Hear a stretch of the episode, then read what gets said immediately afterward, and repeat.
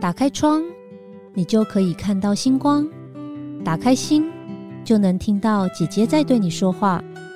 我是 Vivian， 缘分让我们用声音相遇，让我带你走进姐姐的人生进行式，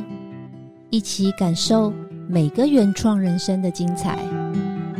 Hello， 大家好，我是住在瑜伽里的里长，以及酷讯搜索的共同创办人 Vivian。大家好，今天很高兴哦，又来到我们星期三的晚上了。那前阵子 Netflix 有一部很有名的剧叫做《台北女子图鉴》，那我自己很喜欢这部剧里面的桂纶镁，因为我看完了这部剧之后才发现，哇，原来从南部上来的女孩子到台北打拼是要经历过这么多的心理建设，以及遇过这么多的事情才能成就成为一位台北女子。所以我今天特别邀请了一位来自高雄远离家乡到台北奋斗了二十年的女性。这位女孩子呢，其实是我自己在职涯的这个阶段里面呢，遇到一位很欣赏的呃业务。那她不但具备了这个很清楚的逻辑能力，外表漂亮又可爱之外呢，她在面对客户的时候，兼具了理性与感性的特质。同时呢，在呃我跟她一起在跑客户的时候，也能看到她面对客户的时候，自信又专业的这个态度，能每一次都得到客户和主管的信任。而且多次达成了每一次主管每个他的任务。那么大家呃一定觉得她可能是一个年纪很大、历练很多的女孩子，但其实不是，她只是一位还没有奔四的小姐姐。那我们一起来欢迎今天的来宾 Yoko。Hello， 各位听众朋友，大家好，我是 Yoko， 我是一个从高雄北漂上来的伪台北女子。那目前在酷讯搜索酷 Data。呃，我们是一间数位整合行销公司，那我带领的业务顾问团队主要协助提供给客户多元并且完整的行销策略规划以及数据的分析，服务的对象不只包含企业跟品牌，同时我们也协助一些店家或者实体店面或是自创的品牌来进行一些数位的转型。我一直很好奇 Yoko， 为什么你当时会选择业务这个职业呢？啊、呃，其实也蛮多人问过我这个问题。然后，其实我在很年轻，还在学生时期的时候，我是很排斥当业务的。我觉得业务很推销，很被动，就是呃，我们的决定权都掌握在客户的身上，所以我那时候很排斥。那为什么会踏进来呢？首先一开始的时候其实是被骗进去的。我面试了行销企划，但我成为了业务。但过程当中其实可能一开始的时候我没有抱持着更多的恐惧，因为我不知道自己是业务，所以在进去的时候更多的是呃学习尝试，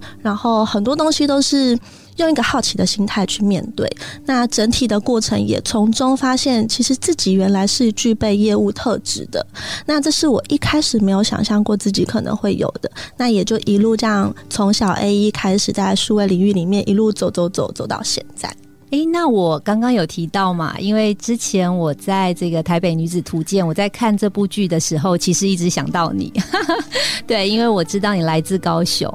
我看完这部片的时候，我其实才真的知道说，哦，原来很多北上的女孩子或是男孩子来到台北的时候是遇过很多的事情之后才成就了现在的自己。所以呃，我身边就有一个活生生的例子是你嘛，所以我们今天来聊聊好不好？呃，聊些有趣的地方，就是说你过去从高雄来到台北念大学之后，你对台北的第一印象是什么啊？台北人走路好快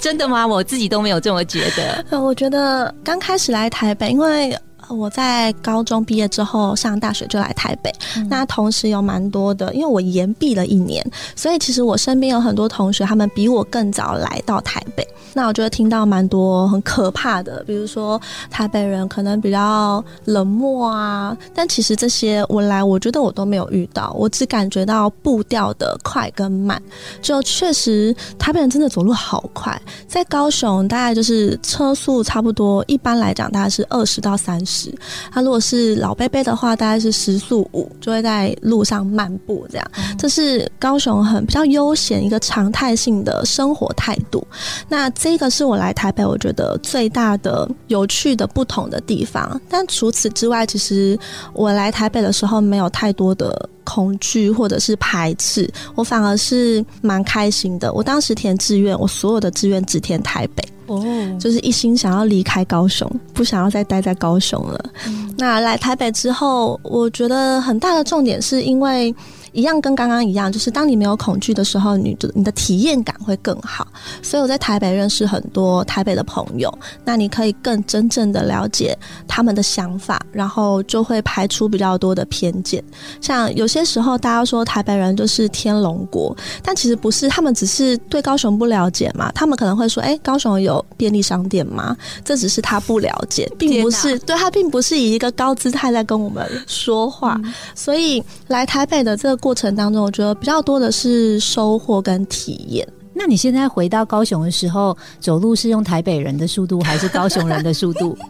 现在走路还是用高雄人的速度在走路。那我觉得这个也是有趣的地方，就我来台北的时候，蛮多可能我的身边比我大一点的人会说，啊，你到台北就是要融入那边的环境。但我个人觉得呃，融入是一块很重要的，但另外一个更重要的是你还是要保有你自己的特色。有时候我们的特色融入到新的环境环境里面，它可能可以产生我觉得很奇妙的化学反应、嗯、比方说我现在在台北，我还是用高雄人的姿态在走路，所以我有时候过马路可能没有办法在三十秒内过完，但是我的头脑的运转速度会很跟得上台北的这个速度、嗯、所以我自己会认为说，我这样融合下来有一个蛮好的部分，是我用一个相对从容的态度去完成一个很高压的工作，看起来它比较可以是优雅一点的状态，但是实际上面对你自己来说，可能更多刚刚有提到有没有一些辛酸面，其实还是会有，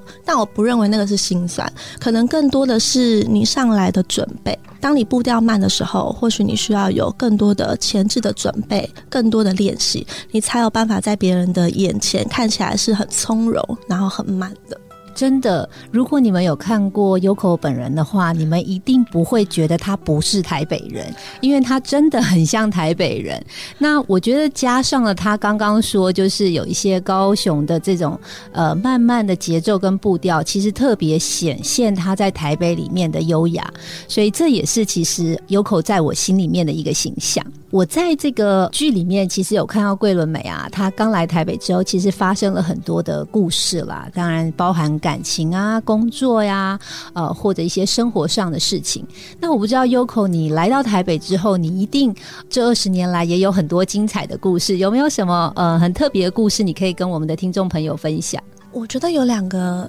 印象比较深刻的，一个可能是在刚从大学然后要踏入职场的时候，那时候确实会有比较多的不确定性，因为在大学都是在玩嘛，我那时候大一玩的最凶的时候，大概平均一个礼拜只睡二十个小时，哇！其他时间都在夜场、夜冲之类的，真的好好活过。对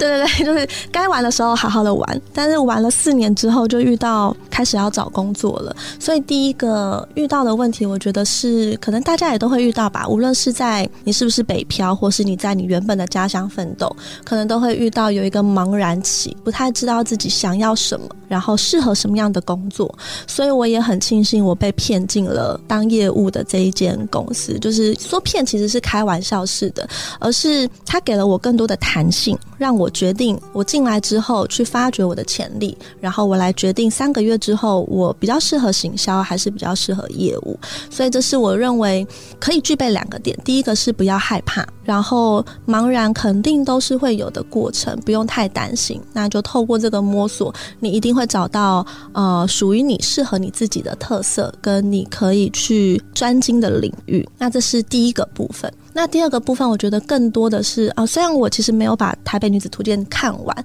但是我有把另外一部我觉得很接近的剧看完，那就是二零二零年的那个三十而已，对，应该大家应该都有听过或看过。那里面有一个角色，我觉得我看的时候感触很深，是江疏影，就是一个她也是一个北漂的女子、嗯、那我都常讲我自己是为台北女子嘛，我觉得她的故事的说法里面她也是一个很有冲劲的人，但是会有一个时段点，就是当你工作了几年之后呃，有一段时间我是比较不能说落寞，比较低潮一点，那那个低潮我觉得源自于我找不到归属感，尤其是北漂的人，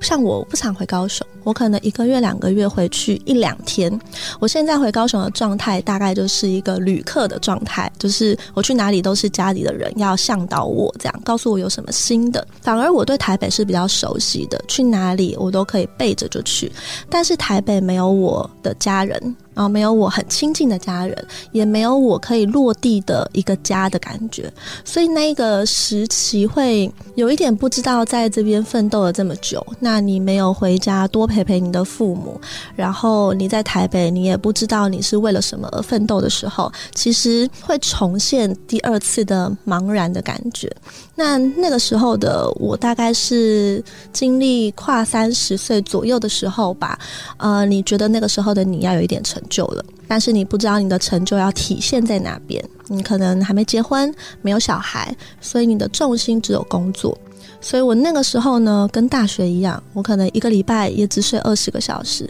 我都在工作。那呃，我后来自己认为说，当我们有这样子的茫然的时候，蛮需要停下脚步的。去想一想，不一定要想出结论，但你可以停下脚步，稍微去思考一下生活是不是怎么样子可以取得平衡。有些时候大家会常常想要找生活的重心，但我认为现在的都市人有太多的重心了，有工作的重心，小孩的重心，但如何在这些重心里面取得一个平衡，反而是我们比较忽略的。那也我自己过来人的经验会觉得，到目前为止我很喜欢，然后也很享受我现在的生活。我现在工作还是蛮用力的，但是在闲暇之余，我可能会更多的去取得一些平衡，让我的生活更内心更平静，那也才有办法去对抗很纷扰的外在环境。听起来 Yoko 虽然呃年纪还很轻，是一个小姐姐，但感觉她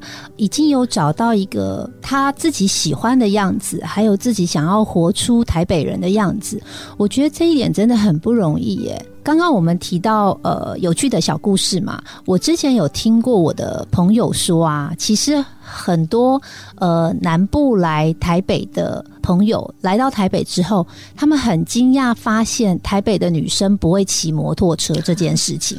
老实说，因为我就是一个道道地地的台北人，然后我不会骑摩托车。那我以前觉得女生不会骑摩托车很正常啊，女生不是就是男生会要载我们嘛，这样子。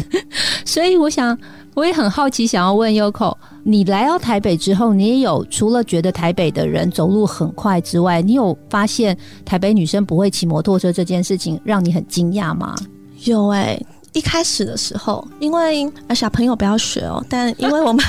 我们大概是在高中，可能高二的时候就没有人不会骑机车了。是哦，对，其实我觉得最大的原因是因为环境，台北太方便了。哎、欸，这一段我们要不要剪掉啊？会不会被检举啊？开玩笑的。好，就是呃，在台北其实交通工具很发达，所以你没有骑摩托车，你还是可以到很多地方。嗯、可是，在高雄其实是不一样的，尤其不只是高雄，很多其他的县市都是这样，都是我没有一个捷运就可以到的工具，所以我必须要很早就学会骑机车。嗯，然后可能在上大学的时候，如果是在高雄，我们要去出去玩啊，干嘛也都是以机车为主。所以有一个刚刚讲有趣的小故事，有一个也可以跟大家分享，这个是合法的。可以跟大家分享一下。谢谢谢谢。对，就是我在我也很早的时候就学会开车，嗯、我是十八岁的时候考机车驾照，然后同样那一年我就考了汽车驾照。然后我认为台北跟高雄的女生还有一点，当然不是呃全部，但我觉得有一点是我自己本身的特色，然后我身边的人也是，就是呃用台语讲叫做戆大，意思就是我们有一种呃很傻的冲劲跟那个胆量，就是我们其实不太怕事，我们可能甚至是不知道这样做会发生什么事，所以高雄的女生，像我讲说我拿到我的汽车驾照之后，我第一次开上路，我一拿到就开上路了，然后开上路之后去接我妈，然后在路上到了之后我才发现我的后照镜都没有打开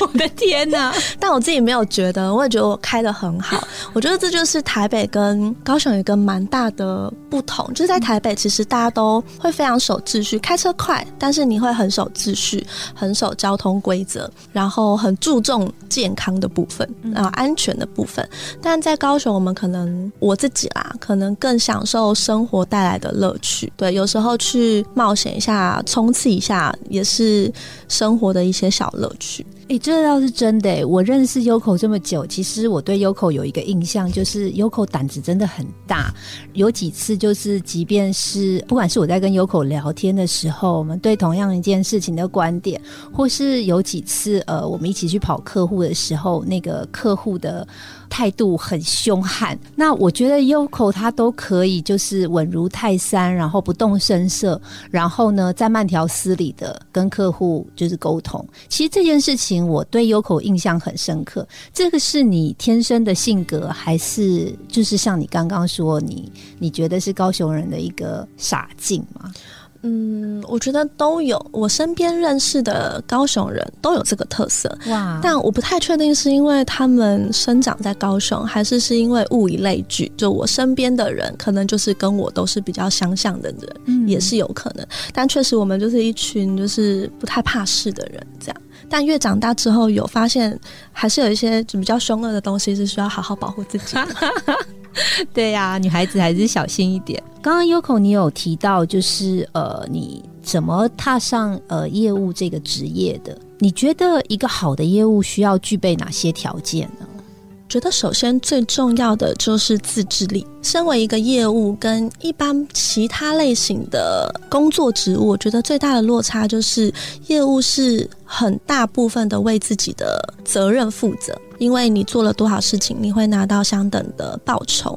所以没有人会太 push 你，因为当我们觉得你不行，你可能就会直接被淘汰了，你没有学习的太多的时间，所以你必须要能够自己掌握自己的进度，不管你要学习还是你要去做更多的努力，这些都是你要给自己一些规划，然后需要有明确的目标。这是第一个，我觉得业务都需要具备的，你要能够打从内心自己自律自己。那第二个部分我觉得是自信。一个业务如果没有自信，你讲出去的话你都说服不了你自己，就不要想着可以说服别人了。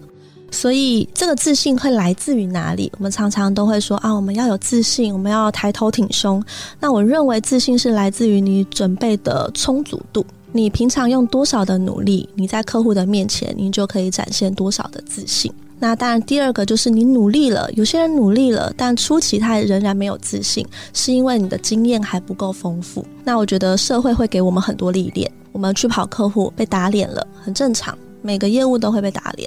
那我们从打脸的过程中，我们应该去吸取一些更好往前的力量，那这个是培养我们更有自信的一个很好的方式。那其他的细节很多都是个人的特质，那我认为不管是什么样的特质，其实都是有机会可以成为业务的，只要你下定决心，你觉得业务这个是我可以做的事，并且你觉得赚钱很重要，那我认为做业务是一个蛮好的选择。Yoko，你刚刚在一开始的时候有提到，其实你以前是很排斥做业务的，然后呃，你在几个工作里面的选项里面，其实你一开始没有选业务，但后来到你真的走上业务这条路，其实我们有发现业务这个角色其实真的很不容易，因为呃每个月有一个新的业绩目标嘛，那到下一个月的时候可能又有一个新的任务，或是又有一个新的目标，那你在这个过程里面一定会碰到很多的跟客户没有谈得很顺利啊，或是本来即将到手订单丢掉了，那你在这个过程里面是怎么去面对这些挫折的？你可不可以分享给我们的听众朋友？其实挫折老实说也是蛮多的，但是如果现在 Vivian 问我说诶，你可不可以举一个有挫折的例子，其实我举不出来，因为我认为一个比较经历过很多年很多事情的业务，他会遇到的挫折会多到你没有办法去记某一个特定的人或者是事情。那怎么样可以在下呃，像现在在我的心态来说，我觉得客户的拒绝对我来讲不是一个很大的挫败感的来源，因为呃，以前就像我一开始不想要做业务，是因为我对业务有一个既定印象，这个印象就是业务要推销，业务是一个在卖东西的角色。但是当我接触业务之后，我发现其实大部分不只是数位，很多不同产业的业务，它其实现在都是一个顾问的角色，大家现在社会上面分工很细，所以业务其实是一个可以提供给你专业建议的角色。如果你有这样子的认知，那反映到我们刚刚讲的，当客户拒绝我们的时候，我的挫败感来源可能会来自于我还不够专业，我还不够了解客户的需求，我给错东西了，这个是我的挫败感，我不够好，所以我去精进。但如果今天你逐渐的累积你的经验值，你也真的可以了解客户的需求了，当有一天客户跟你说我现在不需要，那其实有可能他这个阶段他真的不需要。所以这是一个我们的合作会是一个双赢的概念，我们应该抱持这个姿态跟这个想法，我想要提供给客户好的服务跟产品，这个前提就是这样的东西是有帮助于他的。什么东西有帮助于他，就是客户他的认知上面觉得这是有用的东西。所以业务的责任是什么，是让他了解这个东西对他有什么用处，剩下的就是客户去评估是不是真的可以让他用这样的用处去发挥到他想要得到的这个需求。真的从Yoko刚刚这段谈话里面可以发现，Yoko是一个很愿意倾听客户声音的业务，而且同时知道什么时候该进该退。我觉得这也是一种智慧啦，不要过度的 push。其实，呃，我觉得这也是一个业务的功力。那呃，Yoko，因为你在推销的东西其实是给企业嘛，你在数位行销里面，你觉得哪些客户会需要做数位行销呢？其实我遇过的客户类型有非常的多，包含从传统产业转到数位的，包含一开始就是数位起家，像是纯电商的，也包含了一些现在目前为止他们都还是传统产业或者是实体店家的。不管是哪一种客户，我都认为数位是一条一定要去往前通往的道路，因为现在大家的生活习惯还有大家的行为都在改变了，尤其是因为疫情嘛，现在大家已经不能没有网络，也不能没有数位的这个生活圈这个环境了，所以对于每一个产业来说，它都是需要这样的服务的，那差别只是在于它在哪一个阶段。所以很重要的是，对我们每一个合作的客户，或者是即便是我身边创业的朋友，我都会先回复第一个是，我们要先了解自己的定位，我们现在在哪一个阶段，我们了解了定位，我们才有办法往下一步的去了解说，哎，那在这个定位里，我应该要用什么样的工具，做什么样子的策略。所以其实总归回来讲，第一个最重要的就是我们应该要更了解自己，包含了解自身的产业以及你同产业都在做些什么事情。那现在是一个数据时代嘛，所以其实有我们刚刚讲的这个了解自己的定位，也从过去很多是我自己觉得我需要什么样的客户，我的产品谁会来买，到现在其实更多的是透过第三方，透过一些外部的数据来协助客户，协助企业更加定位自己现在缺乏什么，然后也让他了解市场资讯，让他知道我的竞品都在做些什么，他们做得好不好。那这也是目前我们的团队努力的在协助客户进行的部分。嗯，之前有在跟Yoko有聊到啊，就是其实现代的年轻人其实也没有这么喜欢做业务，所以我们在找这个业务人员的时候，其实也不容易找。那你有没有想要有什么话想要跟如果还很年轻的这个听众朋友，或是也想转跑道的听众朋友，跟他们说，其实鼓励他们做业务也会是一条很好的职涯发展。你有没有什么建议想要给我们的听众朋友呢？我觉得我我其实期间面试过蛮多的比较年轻刚出社会的朋友们，我的感受上面，大家对业务的心态其实我能理解，因为就是当初我对业务的心态，嗯，就是我刚刚说的，我一开始很排斥业务，我认为这是因为大家对业务不够了解，对业务这个生态或者是他要做的事情，其实你没有具体的了解，所以你不敢轻易的去尝试。那如果是针对这一点，我想要给大家，就像刚刚提到的，呃，我们回头思考一下，我如果要思考我适不适合当一个业务，我们不如换一个方式思考，就是我未来的工作职涯会长什么样子。觉得是大家可以思考的一个部分，就是那个蓝图是什么。如果我今天想要保有工作了二十年，我有一天，我们大家都说绝对的自由是什么，就是当你可以说放下就放下的时候，那就是你自由来的时候。什么样的工作可以这样做？其实我觉得业务是一种。为什么我们今天，我遇过很多身边的朋友，他做了二十年在同一间公司，他没有办法轻易的离开，因为他的专业领域太窄了，他换不了其他的工作。但业务是不一样的，业务每天接触的是人，你累积的是人脉，还有你自己的经验。有一天你二十年在同一家公司，你真的想要说走就走的时候，其实该担心的会是公司，而不是你。那我觉得这个是自己的资产。所以对业务，想做业务的人，我觉得赚钱当然是一个最重要的部分，那其次的话就是思考一下，你想要一个二十年后，你想要一个什么样子的生活形态，你想要你的工作是一个什么样的类型。如果你的认为是我是一个专业的人，并且我身上可以累积很多我可以带得走的东西，那业务其实是可以同时兼具这两份的。很棒耶，谢谢这个 Yoko 给、呃、听众朋友这样的建议哦。那回到我们今天的主题，台北女子图鉴那其实我也很好奇，就是刚刚 Yoko 有说现在其实你在台北生活已经非常的自在了，就已经成为一个道道地地的台北人了，然后回到高雄反而像一个旅客。那你将来老了以后，你会回到高雄吗？还是你会继续待在台北？这是一个很好的问题。如果是针对我自己的话，我会比较倾向留在台北。那原因是以我现在的年纪换回，其实我在台北生活的时间占我的人生其实是更多部分的，那我累积的人脉也都在台北嘛、嗯、虽然有一天我回到高雄，他们还是可以追随着我回高雄，但是生活的习惯其实已经培养的差不多了，很难改掉、嗯、我就是一个都市人、嗯、所以我回到，你说高雄不是一个都市吗？没有哦，高雄的听众朋友，高雄是一个都市只是说因为我回到高雄可能不是是那么的习惯在生活上面，然后有更多的就是我的生活圈没有办法全数让我带到高雄去。但我身边也有蛮多的朋友是想要回到高雄落地生根的、嗯、所以这也是看每一个人在晚年的时候你想要什么样的生活的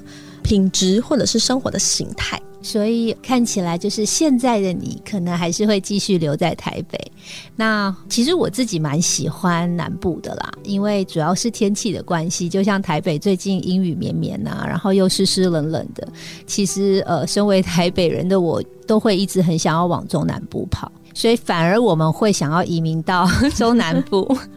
对 OK， 这是很特别的事情。在我们节目的最后 Yoko 有没有呃想要跟呃一些想要跟你一样来台北工作的年轻朋友一些提醒或建议呢？就是呃如果他们想要来到台北工作或是生活，你会给他们什么样的建议？首先就是台北没什么好可怕的，嗯，台北是一个很多元然后很有趣的地方。那就像刚刚提到的，融入会是很重要，也是第一环我们会遇到的问题，但是我觉得保有自己的特色会是更重要的。在我看来，想要来台北奋斗的大家，除了独立之外，我觉得独特也很重要。那再来就是保有这些我们原本有的，然后再去吸收更多，或许可以让我们散发更多不同的光芒。那最后就是呃，我觉得对自己无论在哪一个岗位，在哪一个地方，其实都应该应该有一个对自己的期许，就是我认为归属感，我刚刚提到的归属感，最终我找回来也是靠着自己找回来的